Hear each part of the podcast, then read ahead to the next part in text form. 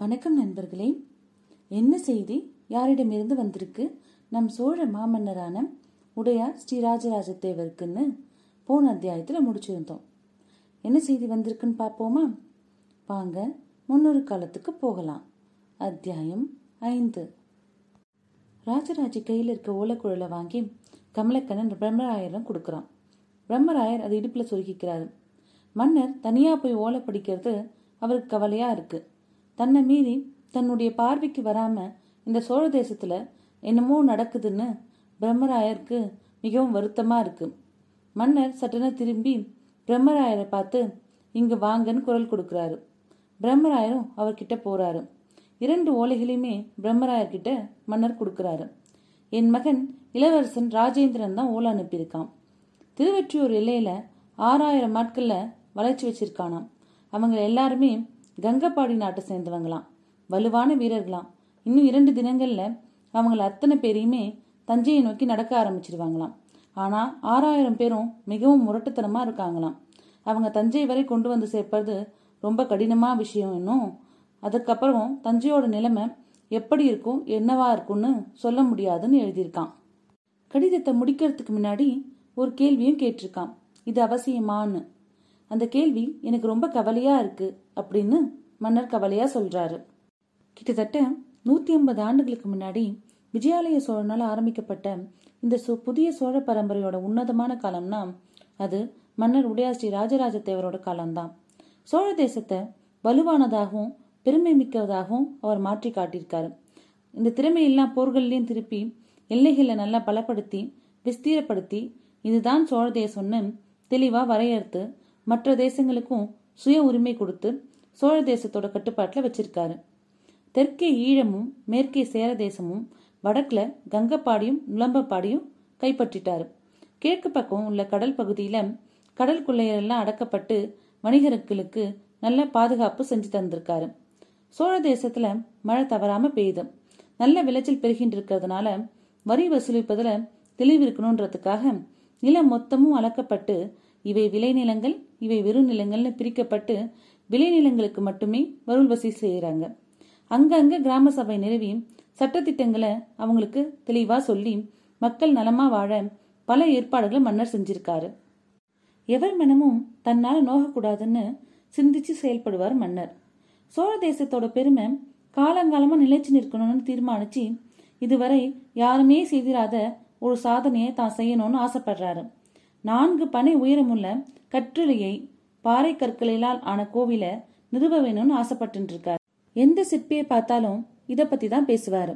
எந்த வணிகரை பார்த்தாலும் இதை பத்தி தான் கேள்வி கேட்கிறாரு. இப்படி ஒரு கோவில் எழுப்பினா அதில் உன்னுடைய பங்கு என்னன்னு மன்னர் வணிகரை பார்த்து கேட்க எது வேண்டுமானாலும் தருகிறேன் அப்படின்னு வணிகர்கள் மன்னரிடம் சொன்னாங்க.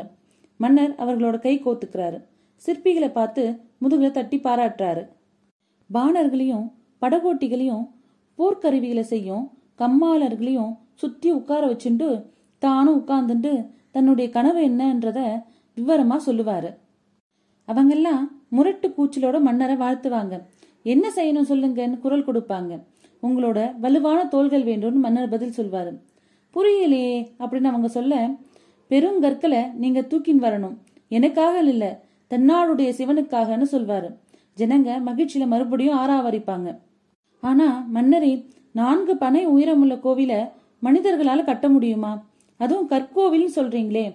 செங்கல் மீது செங்கல் வச்சு அடுக்குதுன்னா செஞ்சிடலாம். கருங்கலை நான்கு பனை உயரமத எப்படி தூக்கிட்டு போறது? அப்படின்னு ஜனங்க கேள்வி கேட்பாங்க. அதுக்கு அவர் நீங்க தான் யோசனை சொல்லணும். என்ன செஞ்சா நான்கு பனை உயரத்துக்கு ஒரு கோல் உயரமும் ஒரு கோல் அகலமும் ஒரு கோல் கனமும் உள்ள கல்லு மேலே ஏறும்னு கேள்வி கேட்பாரு. ஒரு கோல் கனமுள்ள கல்லா அப்படின்னு மக்கள்லாம் வியப்பாங்க. சிலர் கை விரிச்சு மனசுக்குள்ள அளந்து பார்ப்பாங்க. சில பேர் பதினாறு தப்படிகள் நடந்து மண்ணுல கோடல் போடுவாங்க. பதினாறு காலடிகள் கொண்டது ஒரு கோல். மண்ணில் வரைந்ததை வச்சு நீல அகலம் கணக்கு பண்ணி இத்தனை கணத்தை எப்படி தூக்குறதுன்னு பிரமிச்சு போய் நிற்பாங்க தூக்கத்தான் வேண்டும். அப்படிப்பட்ட ஒரு கோவில் கட்டத்தான் வேண்டும்னு மன்னர் உறக்கச் சொல்ல சரின்னு மக்கள் தலையாட்டுவாங்க. ஆனா எப்படி முடியும்னு புரியாம வீழ்ச்சிட்டு இருப்பாங்க இப்படி ஒரு கோயில் கட்ட முடியுமா அப்படிங்கிற கேள்வி எல்லார் மனதிலையும் இருக்கு. ஆனா இளவரசர் ராஜேந்திரன் மட்டும் இந்த கேள்வியை வேறு விதமா கேட்கிறாரு. இது அவசியம்தானான்னு. இது மிகப்பெரிய கேள்வி. மன்னர் மட்டும்தான் இதற்கு பதில் சொல்லணும். ஆனா தகப்ப இந்த கோயிலை கட்டத்தான் வேணும்னு பிடிவாதமா இருக்க மன்னர் மகன் வந்து இது அவசியம்தானா அப்படின்னு கேட்கறது அரசியல் வட்டாரத்துல நல்ல விஷயம் கிடையாது. பிரம்மராயரே அப்படின்னு மன்னர் அடிக்குரல்ல கூப்பிடுறாரு. மன்னான்னு பிரம்மராயர் அவர்கிட்ட போறாரு. உங்களுக்கு என்ன ஓலை வந்தது நீங்க இன்னும் பார்க்கவே இல்லையா? அப்படின்னு மன்னர் கேள்வி கேட்கிறாரு. அதுல லேசா கேலியும் இருக்கு. எனக்கு வந்த ஓலையை நான் உங்களுக்கு படிச்சுக்க கொடுத்துட்டேன். உங்களுக்கு வந்த ஓலையை என்ன இருக்குன்னு எனக்கு சொல்லலையே அப்படிங்கிறது போல அந்த பேச்சு இருக்கு. நீங்களே படியுங்களே மன்னா அப்படின்னு மன்ன பிரம்மராயர் மன்னரிடம் ஓலையை நீட்டுறாரு. இல்ல உங்களுக்கு வந்த ஓலையை நான் படிப்பது நாகரிகமா இருக்காது. மன்னனாக இருந்தாலும் நான் அதை செய்யக்கூடாது. என்னவென்று நீங்களே படித்து சொல்லுங்க அப்படின்னு மன்னர் சொல்ல பிரம்மராயர் வந்து ஓலையை விரிச்சு படிக்கிறாரு. ஒரே ஒரு வரி தான் அந்த ஓலையில எழுதியிருக்கு. எழுத்துக்கள் மங்களா தெரியுது. தீப்பந்தத்துக்கு அடியே இருக்கிற கருப்பு எண்ணெய விரலால தொட்டு சரக்குன்னு ஓலை மீது தடவிய போது எழுத்துக்கள்லாம் இப்ப பளிச்சுன்னு தெரியுது. எனக்கு இதில் விருப்பம் இல்லை ராஜேந்திரன் அப்படின்னு எழுதியிருக்கு. அவர் படிச்சுட்டு ஓலையை மன்னர்கிட்ட கொடுக்குறாரு.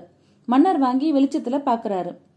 படிச்ச உடனே மன்னரோட முகமே மாறி போச்சு படிச்ச ஓலைய பிரம்மராயர் கிட்ட திருப்பி கொடுத்துட்டு அமைதியா தரையை பார்த்து நின்றுருக்கார் இருக்கார் மன்னர். அவரோட சட் தலைய சட்டுன்னு உதறி என்ன மாட்டு வண்டி சரி பண்ண முடியுமா முடியாதான்னு உறக்க கேட்கிறாரு கேட்டு மக்களை நோக்கி நடந்து போறாரு. மன்னரோட கவலை இப்ப மனசுக்குள்ள போயிடுத்து. முகம் கவலையை மறைச்சிட்டு மக்களோட சகஜமா பேச ஆரம்பிச்சிருது அப்படிங்கிறத பிரம்மராயர் புரிஞ்சுக்கிறாரு. எதற்காக இளவரசர் ராஜேந்திரர் கோவில் கட்டுறதுல இவ்வளோ எதிர்ப்பு காட்டணும்னு மருகி போறார் பிரம்மராயர். மெல்ல மரத்தடிக்கு போய் ராஜராஜ எங்கன்னு தேடி பார்க்குறாரு. ராஜராஜி அவர் வருகிறத பார்த்த உடனே கிட்ட வரா. இடுப்புல இருக்க மிகச்சிறிய ஓலை குழலை எடுத்து அவர்கிட்ட கொடுக்கறா. அவர் அதை வாங்கிக்கிறாரு. மயிலை திருவல்லிக்கேணி வணிகர் எழுதியிருந்த ஓலை அது. திருவற்றியூர்ல ஆறாயிரம் கங்க வீரர்களை சவுக்கு நுனியில இளவரசர் ராஜேந்திரர் வச்சிருக்காரு. அவங்களுக்கு பாதி உணவு கொடுத்து அடிச்சு மிரட்டி ஒரு கட்டில்ல வச்சிருக்காரு. அவங்கள தஞ்சைக்கு கொண்டு போக எண்ணம் வச்சிருக்காரு. அவங்க தஞ்சைக்கு வந்தா வெகு நிச்சயமா கலவரம் வரும். தஞ்சையில கலவரம் செய்யணும்னு அவங்கள பல பேர் திட்டம் போட்டிருக்காங்க. எப்பொழுது தஞ்சைக்கு போகலாம்னு கூச்சல் போடுறாங்க. ஆறாயிரம் வீரர்கள் தஞ்சைக்குள்ள நுழைஞ்சா என்ன ஆகும்னு நீங்க சிந்திக்கணும்னு அவர் எழுதியிருந்தாரு. பிரம்மராயருக்கு மிகவும் கவலையா இருக்கு. ஓலையை வேட்டி மடிப்புல சொருகிண்டு குழலை ஆத்துல வீசிடுறாரு. ராஜராஜி இந்த ஓலை கொடுத்தது யாருக்கும் சொல்லாத. மறந்துடுன்னு அவர் கட்டளையிடுறாரு. இது எல்லாத்தையுமே தொலைவில் இருக்க கவசப்படை வீரன் ஒருத்தவன் இருட்டில் நின்று பார்த்துட்டு இருக்கான். அவன் பேரு கடுவன்காரி. அவன் சோழ இளவரசர் ராஜேந்திரரோட ஒற்றப்படையில முக்கியமான ஆளு. உடையா ஸ்ரீ ராஜராஜ தேவரின் ஒரே மகனான ராஜேந்திர சோழர் எல்லைகளை பலப்படுத்தும் எண்ணத்தோட காஞ்சியில குடியிருக்காரு. திருஎவ்வலூருக்கு அருகே உள்ள திருவாலங்காடு தான் அவருக்கு பிடிச்சமான இடமா இருக்கு. சுந்தரர் சிறிது காலம் வசிச்சு வந்த திருவெற்றியூர் அவருக்கு மயக்கம் தரும் இடமா இருக்கு. ஆளாள சுந்தரர் எங்க நின்று இருப்பாரு எங்க நின்று பறவையார பார்த்திருப்பாரு? இறைவன் இருப்பதாக சொன்ன அந்த மகிழ மரம் எங்க இருக்குன்னு அவர் அங்க போய் தேடுவாரு. ஆளாள சுந்தரர் பத்தி புலவர்களோடும் சிவனருட் செல்வர்களோடும் விவாதத்துல இறங்குவாரு படைத்தலைவர்களும் அதுல கலந்துருப்பாங்க. திருமணம் செஞ்சுக்காதன்னு இறைவன் தடுத்து இழுத்தான். திருமண கோலத்துல இருந்தவரை அழைச்சிட்டு வந்திருக்கான். ஆனா பறவையார் என்கிற தேவரடியாரையும் சங்கிலியார் என்கிற வணிக பெண்ணையும் இறைவன் முன் வந்து சேர்த்து வச்சிருக்கான். இதுக்கு என்ன பொருள்? சங்கிலியார் என்ற பெண் வேண்டும்னு சுந்தரர் இறைவனை கேட்க இறைவன் மானோட உறவு எடுத்து தூது போயிருக்கான். அப்படி என்ன சுந்தரர் உயர்வு? இறைவன் கொஞ்சி கொஞ்சி கொண்டாடும் அளவுக்கு சுந்தரரோட உயர்வு என்ன? தயவு செய்து நீங்க சிந்திக்கணும். எனக்கு மிக சரியான பதில அடுத்த முறை கூறணும்னு அந்த சபையில இளவரசர் ராஜேந்திரர் சொல்லுவாரு. அந்த கூட்டத்துல படைத்தளபதிகளும் இருப்பாங்க. ஆனா இலக்கிய சபையில படைத்தளபதிகள்லாம் வாயே திறந்து பேச மாட்டாங்க. ஈட்டிய இல்ல உடைவாளை நெஞ்சில போட்டுண்டு கை கட்டிண்டு சபையோட பேச்சுக்களை உனிப்பா கவனிச்சுட்டு இருப்பாங்க இலக்கிய சபையெல்லாம் கலைஞ்சதுக்கு அப்புறம் புலவர்களும் சிவனருச்சர்களும் வெகு தூரம் போனதுக்கு அப்புறம் இளவரசர் ராஜேந்திரரோடு படை வீரர்களாம் விவாதம் செய்ய ஆரம்பிப்பாங்க. இளவரசர் ராஜேந்திரருக்கு நெருக்கமா உடம்பெல்லாம் நிறைச்ச எழுபது வயது கிளர் தளபதியும் இருக்காரு. இருபது வயது மெய்காப்பாளனும் இருப்பாரு.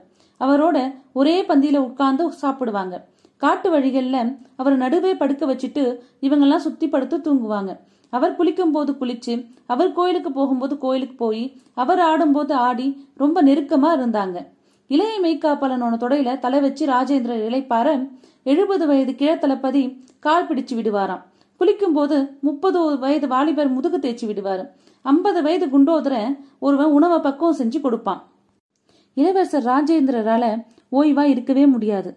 காஞ்சிபுரத்திலிருந்து திருவாலங்காடு திருவாலங்காட்டிலிருந்து திருமழி இசை பிறகு திருநின்றவூர் பிறகு திருமுல்லைவாயில் பிறகு திருவாலிதாயம் பிறகு திருவொற்றியூர் பிறகு திருமயிலை திருவல்லிக்கேணி பிறகு கடற்கரையோரமா பயணப்பட்டு திருவிடந்தை திரு இடைச்சுரம் திருக்கடல்மலை பிறகு மீண்டும் காஞ்சி மாநகரம்னு பயணம் செஞ்சுட்டே இருப்பாரு. அழுக்காம பயணப்படுறவங்களால மட்டும்தான் ராஜேந்திரரோடு இருக்க முடியும். மனைவி குடும்பம் குழந்தை வீடு வயல் எல்லாம் மறந்துட்டு எந்நேரமும் போர் பற்றி ஒண்டி நினைச்சிட்டு இருக்க மறவர்களால தான் இளவரசர் ராஜேந்திரரோடு தாக்கு பிடிக்க முடியும். எப்பொழுதும் கேள்விகளோடே சுத்துற அந்த இளைஞன் தகப்பனை விட்டு விலகியே இருக்க விரும்பினார். அந்த இளைஞன் தன் படை வீரர்களை மகிழ்விப்பதை மிகவும் விரும்பினார். என் படை வீரர்கள்லாம் வெறும் குடிகார கும்பல் கிடையாது. கொள்ளை கூட்டம் எல்லாம் கிடையாது. அவர்கள்லாம் சிவனருட்செல்வர்கள். வாழ்விலோட அனைத்தையும் புரிஞ்சு திருநீர் பூசுவாங்க. அதே சமயம் வாழ்வை அனுபவிப்பதுல எந்த குறையும் வைக்க மாட்டாங்க அப்படின்னு சொல்வாரு. சோழ தேசத்துல படைகள்லாம் நடந்துதான் போகும். ஆனா ராஜேந்திர சோழரோட படைகள் மட்டும் எப்போதும் ஓடிண்டே தான் இருக்கும். நிற்காம மூன்று காதம் நான்கு காதம் தூரம் ஓம்னு சொல்லிண்டே அவங்களால ஓட முடியும். கால் நாழிகை வேல் கம்பு ஊனி நின்னா போதும். கலைப்பெல்லாம் பறந்து போயிடும். கலைப்பு மனசு சம்பந்தப்பட்ட விஷயம். தலைவனா இருப்பவன் தான் கீழே இருக்க ஒவ்வொரு படை வீரர்களையும் கவனிக்க கலைப்பு கவலையெல்லாம் அந்த படையை அண்டறதே கிடையாது. படை வீரர்களோட கலைப்பை போக்கத்தான் இலக்கிய உபன்யாசம் கோவில் வழிபாடு ஹோமம் வேத கோஷம் சில சமயம் மிதமிஞ்சிய மதுபானம் அருந்துதலும் பிசாசு கூத்தும் நடைபெறும். ராஜேந்திரர் தன் மடியில தலை வச்சு உறங்க மாட்டாரான்னு படை வீரர்கள்லாம் ஏங்குவாங்க. தன் தோல்ல கால் வச்சு குதிரை ஏற மாட்டாரான்னு அலைவாங்க. அவரோட விவாதம் செய்யறதுல அவங்க ரொம்ப விரும்புவாங்க. அவரிடம் பல ஆயிரக்கணக்கான சோழ வீரர்கள்லாம் அடிமைப்படுத்தி இருக்காங்க. கடுவன்காரி இளவரசர் ராஜேந்திரனோட அன்படிமை.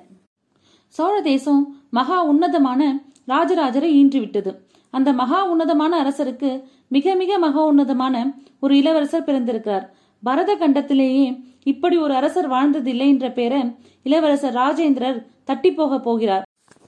கடுவன்காரி திருவெற்றியூர்காரன் பரதவர் இனத்தை சேர்ந்தவன் தஞ்சையை தெரிஞ்சு கொண்டு வான்னு அனுப்பியிருக்காரு. வெகு நிச்சயமா சில அதிகாரிகளோட உதவியோட கடுவன்காரி ராஜராஜ சோழரோட கவசப்படையில சேர்ந்துட்டான். கடுவன்காரி மிக முக்கியமான வேலை என்னன்னா மாமன்னர் ராஜராஜரை வேவு பார்ப்பது தான் அவரை சுத்தி நடப்பதை எல்லாம் பதினஞ்சு நாட்களுக்கு ஒரு முறை ராஜேந்திரருக்கு ஆட்கள் மூலம் தகவல் சொல்லி அனுப்புவான். எல்லையில குடியிருந்தாலும் ராஜேந்திரரோட கண்கள் குடந்தையிலும் தஞ்சையிலையும் பதிஞ்சிருக்கு. தஞ்சையில ராஜேந்திரரோட கண்ணா இருப்பது கடுவன்காரி தான் அவனுக்கு ஏதாவது செய்தி இருக்கா ராஜராஜ கிட்டன்னு தெரிஞ்சுக்கணும்னு ஆசைப்பட்டான். இளவரசர் கிட்டேந்து வந்திருக்க பெண்ணுன்றதுனால அவளையே கூந்து பார்த்துன்னு இருக்கான் அவகிட்ட எப்படியாவது தனியா போய் பேசணும்னு யோசிச்சுட்டு இருக்கான் நாம் இன்று பழமர் நெறியில தங்குறோன்னு மன்னர் முணுமுணுக்க கவசப்படையினர் வந்து இதை உறக்க சொல்றாங்க. மன்னர் பழமர்நெறி சிவன் கோயில் நோக்கி நடக்க ஆரம்பிச்சாரு. கடுவன்காரி ஊர் எல்லையிலே நின்றுக்கிறான். பழமர்நெறி படகோட்டி கடுவன்காரியை கிட்ட வந்து பாக்குறான். அடுத்த கரைக்கு போக போறேன் வருகிறீங்களா? அப்படின்னு கடுவன்காரியை கூப்பிடுறான். அவங்க ரெண்டு பேருமே இருள நடந்து போறாங்க. படகுல ஏறிக்கிறாங்க. ஆறு வேறு கடல் வேறு. அதனால கவனமா உட்காந்துக்கோ அப்படின்னு படகோட்டி எச்சரிக்கையா சொல்றான். கடுவன்காரி உறுதியா உட்காந்துக்கிறான். அவங்க போகும் விஷயத்த கமலக்கண்ணன் வந்து பிரம்மராயருக்கு சொல்றான். எங்கு செல்கிறார்கள்? படகோட்டியும் கடுவன்காரியும். இன்னும் ஏதேனும் செய்தி இருக்கிறதா ராஜராஜியிடம் இவை அனைத்தையும் சோழ மாமன்னர் உடையார் ஸ்ரீ ராஜராஜ தேவர் எப்படி கையாள போகிறார்? அப்படிங்கறதெல்லாம் அடுத்தடுத்த அத்தியாயத்துல பார்க்கலாம். அதுவரை உங்கள் லோச்சனி ஸ்ரீதர்.